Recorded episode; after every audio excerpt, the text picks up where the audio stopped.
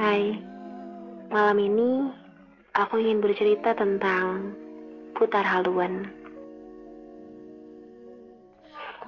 Hmm, entahlah. Akhir-akhir ini aku merasakan ada yang mengganjal di dada.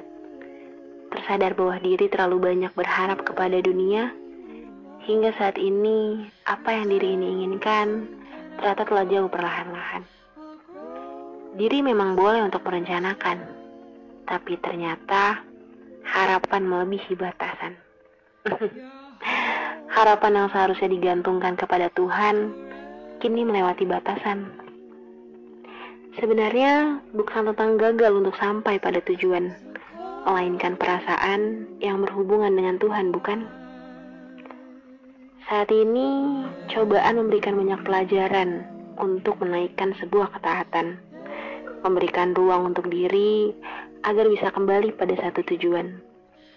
Banyak yang katanya mengeluh karena rasa bosan, tapi banyak pula yang memanfaatkan untuk bisa bermesraan dengan Tuhan.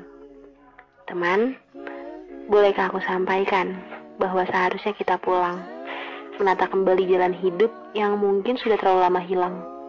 Waktunya berbenah untuk mendapatkan keriduan, menjalani hari agar selalu bisa melepas kerinduan. Terima kasih, Aksa di Bogor.